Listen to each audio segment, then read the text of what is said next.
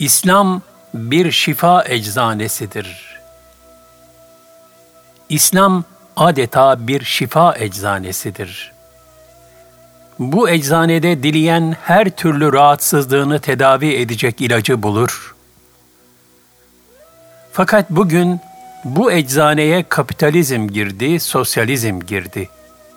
Bir bardak temiz suyun içine bir damla necaset damlasa, onun bütün temizliği, safiyeti, lezzeti ortadan kaybolur.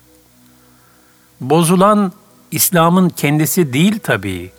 O nezahetini koruyor. Asıl Müslümanın zihniyet dünyası hastalanmış durumda. Problem burada. Bugün kapitalizm, sosyalizm oraya girmiş durumda. Ey iman edenler! Sakın mallarınız ve evlatlarınız sizi Allah'ı zikretmekten alıkoymasın. Kim böyle yaparsa, işte onlar hüsrana uğrayanların ta kendileridir. El-Münafikun 9 Hak dostları, selamete çıkmak istiyorsan iki şeyi unut, iki şeyi de unutma diyorlar. Bir, bir, Rabbini unutma. Her halimizde Cenab-ı Hak bizden razı mı?'' Allah Resulü sallallahu aleyhi ve sellem benim yanımda olsa, benim bu halime tebessüm eder miydi yahut üzülür müydü? Müslüman kendisini korumak için bu haleti ruhiye içinde olmalı. İkincisi de ölümü, ahireti, dolayısıyla faniliği unutma. Allah'ın huzuruna varışı unutma.'' kitabını oku. Bugün sana hesap sorucu olarak kendi nefsin yeter buyurulacak olan o müthiş günü unutma. El-İsra 14 İki şeyi de unut buyuruyorlar. Birincisi, yaptığın hayır ve hasenatı unut. Çünkü ufak bir hasenat insanın gözünde büyür, devasa bir şey görünür. Sonra insan kendini toplumla kıyas etmeye başlar. Ben bu kadar yapıyorum, toplumdakiler ne kadar yapıyorlar şeklinde. Çoğu insan kendine buradan bir rüşvet çıkarır, vicdanını rahatlatır. Halbuki bizim için fiili kıstas, kendimizi kıyas edeceğimiz toplum asrı saadet toplumudur.'' İkincisi de sana yapılan eza ve cefaları unut. Zira Cenab-ı Hak Allah'ın sizi affetmesini istemez misiniz buyuruyor. En-Nur 22 Allah tarafından affedilmek de onun kullarını affedebilenlerin hakkıdır. Demek ki bu iki şeyi unutup İki şeyi de unutmayacağız ki selamete çıkabilelim. Vay haline o kimsenin ki o mal toplamış, cimrilik etmiş ve onu kendisine kalacak gibi sayıp durmuştur. O malının kendisini ebedi kılacağını zanneder. Hayır, andolsun ki o hutameye atılacaktır.''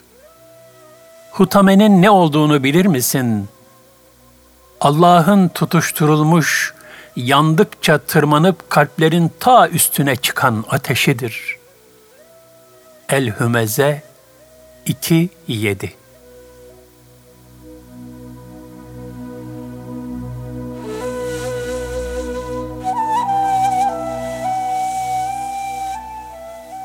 Para ile imtihanda tasavvuf ne yapar?'' Altın oluk. Peki para ile imtihanın tasavvufi hayata ehemmiyet veren bir insana tesir etme riskini nasıl görüyorsunuz? Tasavvuf bu manada gönül akıl terbiyesinde acaba ne kadar devrede olur? Osman Nuri Topbaş gerçek manada bir tasavvufi hayattan söz ediyorsak, bu riski de asgaride görüyoruz. Çünkü müminin parayla imtihanda düştüğü zaafların temelinde, nefsine uyarak Allah'ın emrinden sapması yer alır. Tasavvufsa, nefsin ihtiraslarına set çekebilme eğitimidir. Nefse karşı sulhü olmayan bir cenktir, bir arınma disiplinidir. Kalbi Allah'tan uzaklaştıran her şeyden sakınarak takvaya erebilme cehdidir.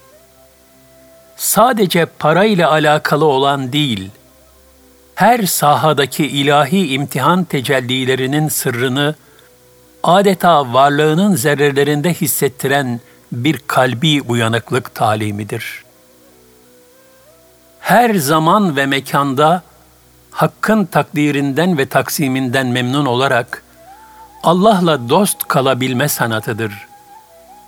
Hayatın medcezirleri, değişen şartları ve sürprizleri karşısında ruhi muvazeneyi koruyup şikayet ve sızlanmayı unutabilme maharetidir. Feridüddin Attar rahmetullahi aleyh buyurur. Kanaatten nasibi olmayanı dünya malı nasıl zengin etsin? Kapitalizmin meydan bulduğu ve yeşerdiği saha, kanaat ve tevekkülün zaafa uğrayıp, hırs, haset ve ihtirasla haksız kazanç meylinin arttığı ortamlardır.'' Bu bakımdan müminler kendilerini öncelikle ihtiras ve aşırı istekler konusunda tasavvufi bir eğitimden geçirmelidirler. Bu da tembelliğe kaçmayan bir kanaat ve tevekkülle gerçekleşir. Kanaatsa gerçek zenginlik olup kişinin mal ve mülk ihtirasına karşı esaret ve kölelikten kurtulması demektir. Diğer bir gerçek de şudur ki, menfiiliklerin adeta devasa bir boyuta ulaştığı zamanımızda, bunlardan layıkıyla korunabilmek, sırf gelişi güzel fetva ölçülerine göre hareket etmekle mümkün olmaz. Menfiiliklerin böylesine çoğaldığı bir mevsimde, bunlardan tam manasıyla korunabilmek ancak takva ölçüleriyle mümkün olabilir.'' Dolayısıyla zamanımızda tasavvufi tavırlara itibar etmek daha da büyük bir ehemmiyet arz etmektedir. Hakikaten günümüzde ticaretle iştigal eden bir Müslüman, nefis teskiyesi ve kalp tasfiyesinden geçmezse, paradan başka sınır tanımayan kapitalizmin çarkları arasında manen perişan olur. Halbuki tasavvufi olgunluğa sahip bir mümin, maddi olarak kazansa da kaybetse de gönül huzurunu korumasını bilir. Zira kamil bir mümin için mühim olan para kazanmak veya kaybetmekten ziyade para ile olan ilahi imtihanda kaybetmemektir. Üç kişiye daha çok merhamet edin. Zenginlikten sonra fakirliğe düşene, hatırlıyken itibarını kaybedip zelil olana, cahiller arasında kalan alime, kelamı kibar.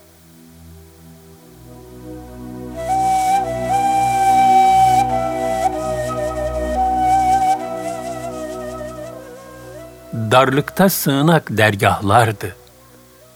Tarih boyunca tasavvuf, hem iktisadi ve içtimai rahatlık zamanlarında rehavet, gevşeklik ve azgınlıkları engelleyerek manevi zindeliği devam ettirmiş, hem de istila, işgal ve zulüm dolu zor dönemlerde bunalan gönüllere manevi telkinleriyle nefes aldırmış, yaralı kalplere merhem, yorgun dimalara teselli olmuştur.'' Gündüz ticari hayatın hayhuyuyla yorgun düşen esnaf, akşam dergaha devam ederek hem manevi bir eğitim alır, hem de ticari hayatın yorgunluğunu giderirdi. Bugün bu nevi istifade imkanları mahdut olduğundan, tasavvufi temayüllere yönelme hususunda her ferdin daha büyük bir şahsi gayret göstermesi icap etmektedir. Gerçekten tasavvufi hayatın canlı olduğu zamanlarda tekke ve dergahlar adeta bir rehabilite merkezi haline gelmiştir. İşi bozulan, ailevi sıkıntıları olan veya kendi kendine aşamadığı herhangi bir derde giriftar olanlar, tekke ve dergahlarda huzur bulmuşlardır. Nitekim Hazreti Mevlana'nın gel gel ne olursan ol yine gel çağrısı da bütün muzdariplere, çaresizlere, ümitsizlere bir kurtuluş davetidir. Bütün bunlar da tamamen nebevi bir tavırdır. Nitekim Allah Resulü sallallahu aleyhi ve sellem herhangi bir nimet veya zafere ulaştığında Allah'ım gerçek hayat sadece ahiret hayatıdır buyurarak gönüllerde dünya meyli oluşmasının yahut gurur, kibir ve enaniyete kapılmanın yolunu kapatmışlardır. Buna mukabil herhangi bir çile ve ızdırapla karşılaştıklarında da yine Allah'ım gerçek hayat sadece ahiret hayatıdır buyurmuş. Böylece mümin gönülleri fani sıkıntılar sebebiyle ümitsizlik, şikayet ve aşırı hüzne gark olarak rıza halini zedelemekten sakındırmışlardır. Neticede ümmetine her halükarda huzur, sükun ve denge içinde kalabilmenin manevi reçetesini vermişlerdir. Yani insanın ruhu maneviyattan uzaklaşırsa, varlıkta da darlıkta da bunalımlara sürüklenmekten kurtulamaz. Varlıkta insanın dizginlenmesi icap eder. Darlıkta ise teselliye ihtiyacı olur. Bu sebeple insanın nebevi terbiye usullerini temel alan tasavvufi telkinlere hem varlık hem de darlık zamanlarında ihtiyacı vardır. Zira varlık da darlık da birer imtihandır. Hatta denilebilir ki varlığın imtihanı darlığın imtihanından daha büyüktür. Zira varlıkta nefsin palazlanma ihtimaline mukabil, darlıkta onun acziyeti sebebiyle Allah'a teveccüh etmek daha kolaydır. El verir ki Allah'ın takdirine karşı şikayetçi olunmasın. İmam Gazali rahmetullahi aleyh buyurur. Asıl hüner ve afiyet bollukta sabretmesini bilmektir. Hazreti Osman radıyallahu anh buyurur. Dünya düşüncesi ve ihtirası kalpte karanlıktır. Ahiretin tefekkürü ise kalpte nurdur.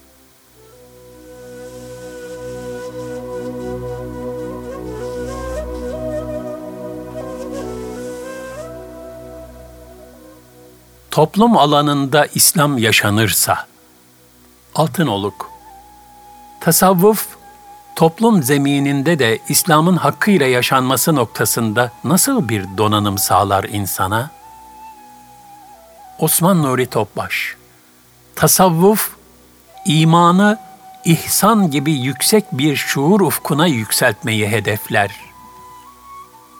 Yani Cenab-ı Hakk'ı görüyormuşçasına ve kendini her an ve her yerde O'nun huzurunda hissederek daima ilahi kameraların gözetimi altında bulunduğunu bilerek yaşama şuurunu kazandırır. Pek çok insan kendini yalnız namazda Rabbinin huzurunda bilir. Halbuki Cenab-ı Hak zaman ve mekandan münezzeh olmakla birlikte her zaman ve mekanda hazır ve nazırdır.'' Zikir ve murakabe temrinleriyle kalbine seviye kazandırarak bu hakikati çok daha kuvvetli bir şekilde hisseden bir müminin hayatının her safhasını ilahi emir ve nehilere riayet gayreti kuşatır. Bu da toplum hayatında İslam'ın layıkıyla yaşanmasının kalbi zeminini hazırlar.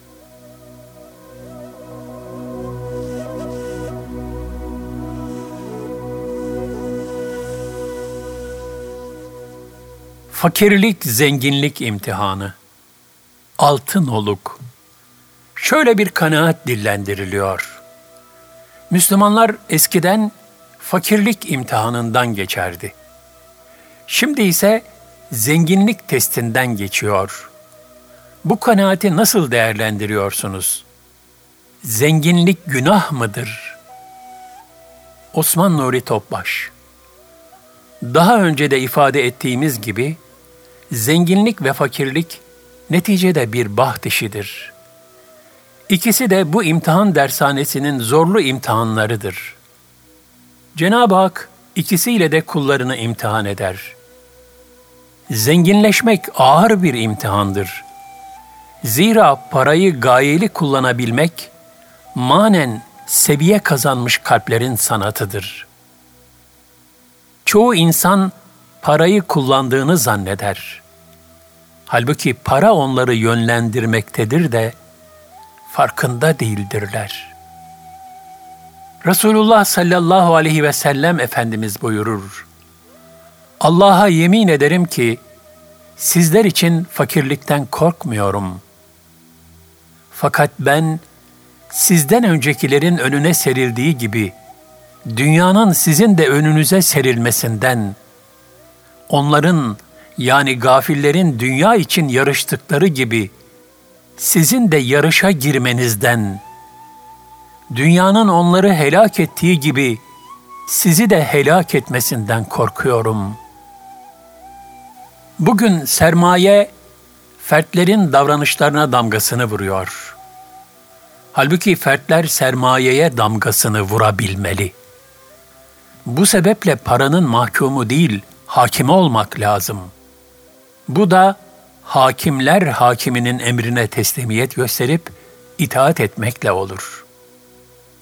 Öyle erler vardır ki onları ne ticaret ne de alışveriş Allah'ı zikretmekten, namaz kılmaktan ve zekat vermekten alıkoyamaz. Onlar kalplerin ve gözlerin dehşetten allak bullak olduğu bir günden, kıyametten korkarlar.'' En-Nur 37 Bu halin en zirve tezahürlerini peygamberlerde, ashab-ı kiramda ve Evliyaullah'ta görüyoruz. Onlar parayı bir gaye değil, Cenab-ı Hakk'a yakınlaşmanın vasıtası olarak kullanmışlardır. Süleyman aleyhisselamdan daha zengin bir kul cihana gelmemiştir. Fakat o hiçbir zaman kalbini dünyanın kasası kesesi haline getirmemiş. Rabbimizin ne güzel kul iltifatına mazhar olmuştur. İbrahim aleyhisselam da çok zengin olmasına rağmen hiçbir zaman Rabbinden gafil kalmamış, Cenab-ı Hakk'ın muhabbetiyle infak etmiş ve bu sayede Allah'ın halili, dostu payesine nail olmuştur. Cenab-ı Hak da onun bu sehaveti dolayısıyla malına bereket vermiş, hatta bu bereket halk ağzında Halil İbrahim bereketi diye meşhur olmuştur. Yani dünya ile meşgul olmak değil, onu hakka kulluğa perde etmek mahzurludur. Yanlış olan vasıtayı gaye haline getirmektir. Meşhur tabiriyle el karda, gönül yarda olduktan sonra servet ve zenginliğin hiçbir zararı yoktur. Dolayısıyla manevi huzur için fakirleşmek gerekir gibi yanlış bir kanaat oluşmasın. İslam insanın zengin olmasını asla yasaklamaz. Yine İslam inancının dayandığı beş temel ameli esasın hac ve zekat gibi çok ehemmiyetli iki tanesi zengin olan mümine mahsustur ki, bunlar da aynı zamanda meşru yoldan zengin olmanın teşviki mahiyetindedir. Hadis-i şerifte de doğru sözlü, dürüst ve güvenilir bir Müslüman tacir, kıyamet günü nebiler, sıddıklar ve şehitlerle beraberdir buyurulmuştur. Resulullah sallallahu aleyhi ve sellem Efendimiz alışveriş yapmakta olan bazı insanlar gördü. Onlara ey tacirler cemaati diye seslendi. Onlar da Allah Resulü'nün hitabına kulak vererek ona bakmaya başladılar. Resulullah sallallahu aleyhi ve sellem, şüphe yok ki tacirler, kıyamet günü facirler olarak diriltilirler. Ancak Allah'tan korkan, iyilik eden ve sadakat ehli olan bundan müstesnadır buyurdu. Ayrıca geçmişte olduğu gibi günümüzde de yoksullara, muhtaçlara, gariplere sığınak ve barınak olacak meşru kazançlı ve cömert zenginlere ihtiyaç var. Yani dünyadan zühd ve istina kalbi bir tavırdır. Müminin vazifesi dünyadan el etek çekmek değil, kalbini ona esir etmemektir.''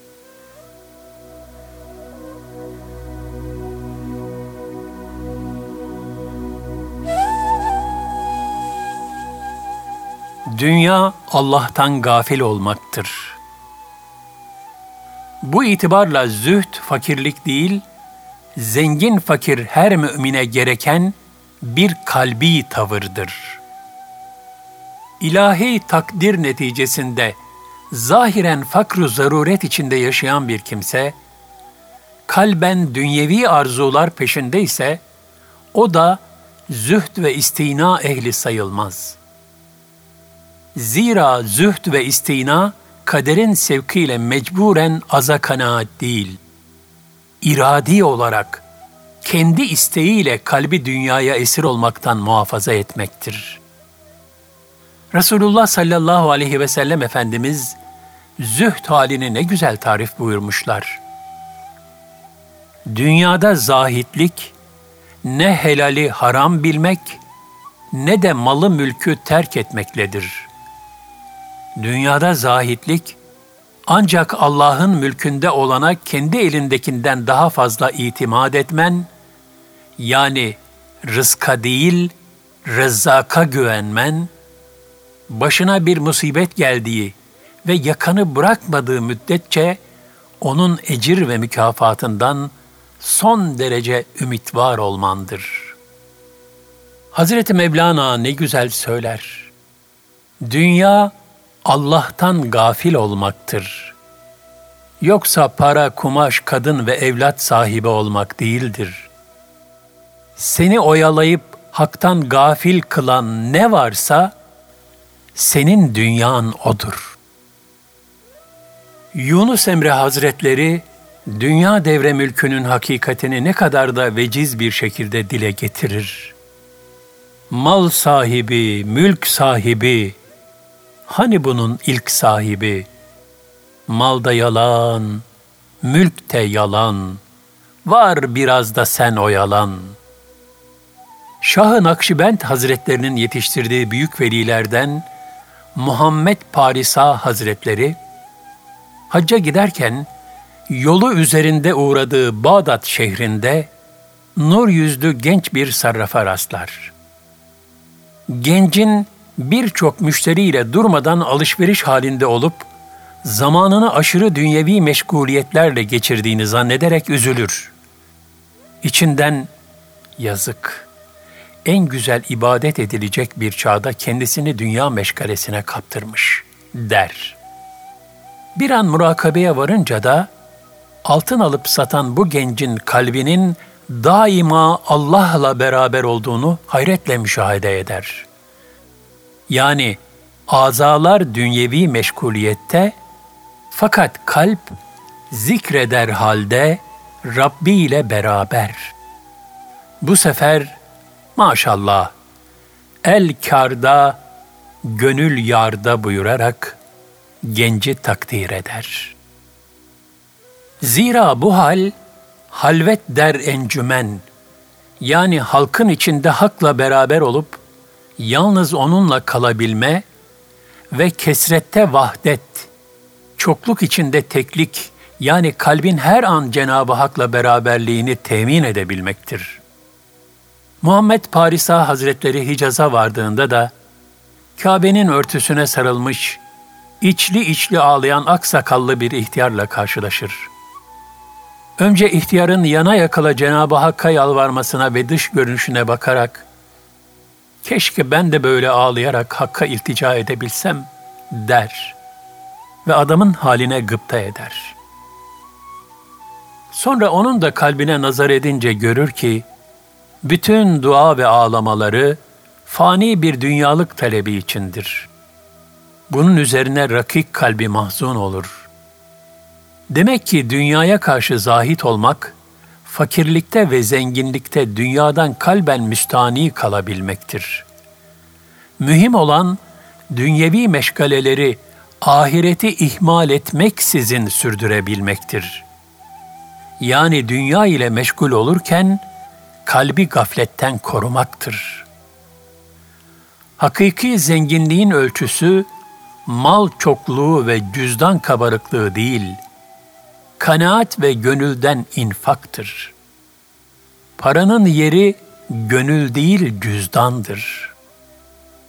Mevlana Hazretleri insanı varlık deryasında yüzen bir gemiye teşbih ederek buyurur ki, Şayet derya geminin altında bulunursa ona istinadgah olur. Fakat dalgalar geminin içine girmeye başlarsa onu helake götürür. Yani gönül hakka ram olduğu zaman bütün dünya bir kulun tasarrufuna verilmiş olsa bile onun kulluk istikametini bozamaz. Fakat kalp dünya muhabbetinden korunamadığı takdirde dünyanın zerresi bile kulun maneviyatını ifsad edebilir. Fakirlikte de, zenginlikte de sabrı bir marifet haline getirmek gerekir. Vasatın üstündeki zenginlik de, vasatın altındaki fakirlik de çok zordur. Lakin sabredildiği takdirde mükafatı çok büyüktür. Böyle olabilenler yani agniya-i şakirin, şükür ehli zenginler ve fukara-i sabirin, sabreden fakirler toplum içinde azınlıktadır. Gafil insanlarda ise çok zenginlik de çok fakirlik de aynı günahta birleşir. Çok fakirlik ve çok zenginliğin iffetsizliğin kapılarını açma riski vardır. Diğer taraftan çok zenginlik ihtirası kamçıladığı için çok fakirlik de sabrı zorladığı için sirkati, haksız kazancı mübah gösterebilir. Bunun içindir ki Efendimiz sallallahu aleyhi ve sellem unutturan fakirlikle birlikte azdıran zenginlikten sana sığınırım niyazında bulunmuştur. Hadis-i şerifte de buyurulduğu üzere Allah'a isyan ettirecek derece fakirlik ve azdıran zenginlik birbirine muadil görülmüştür.''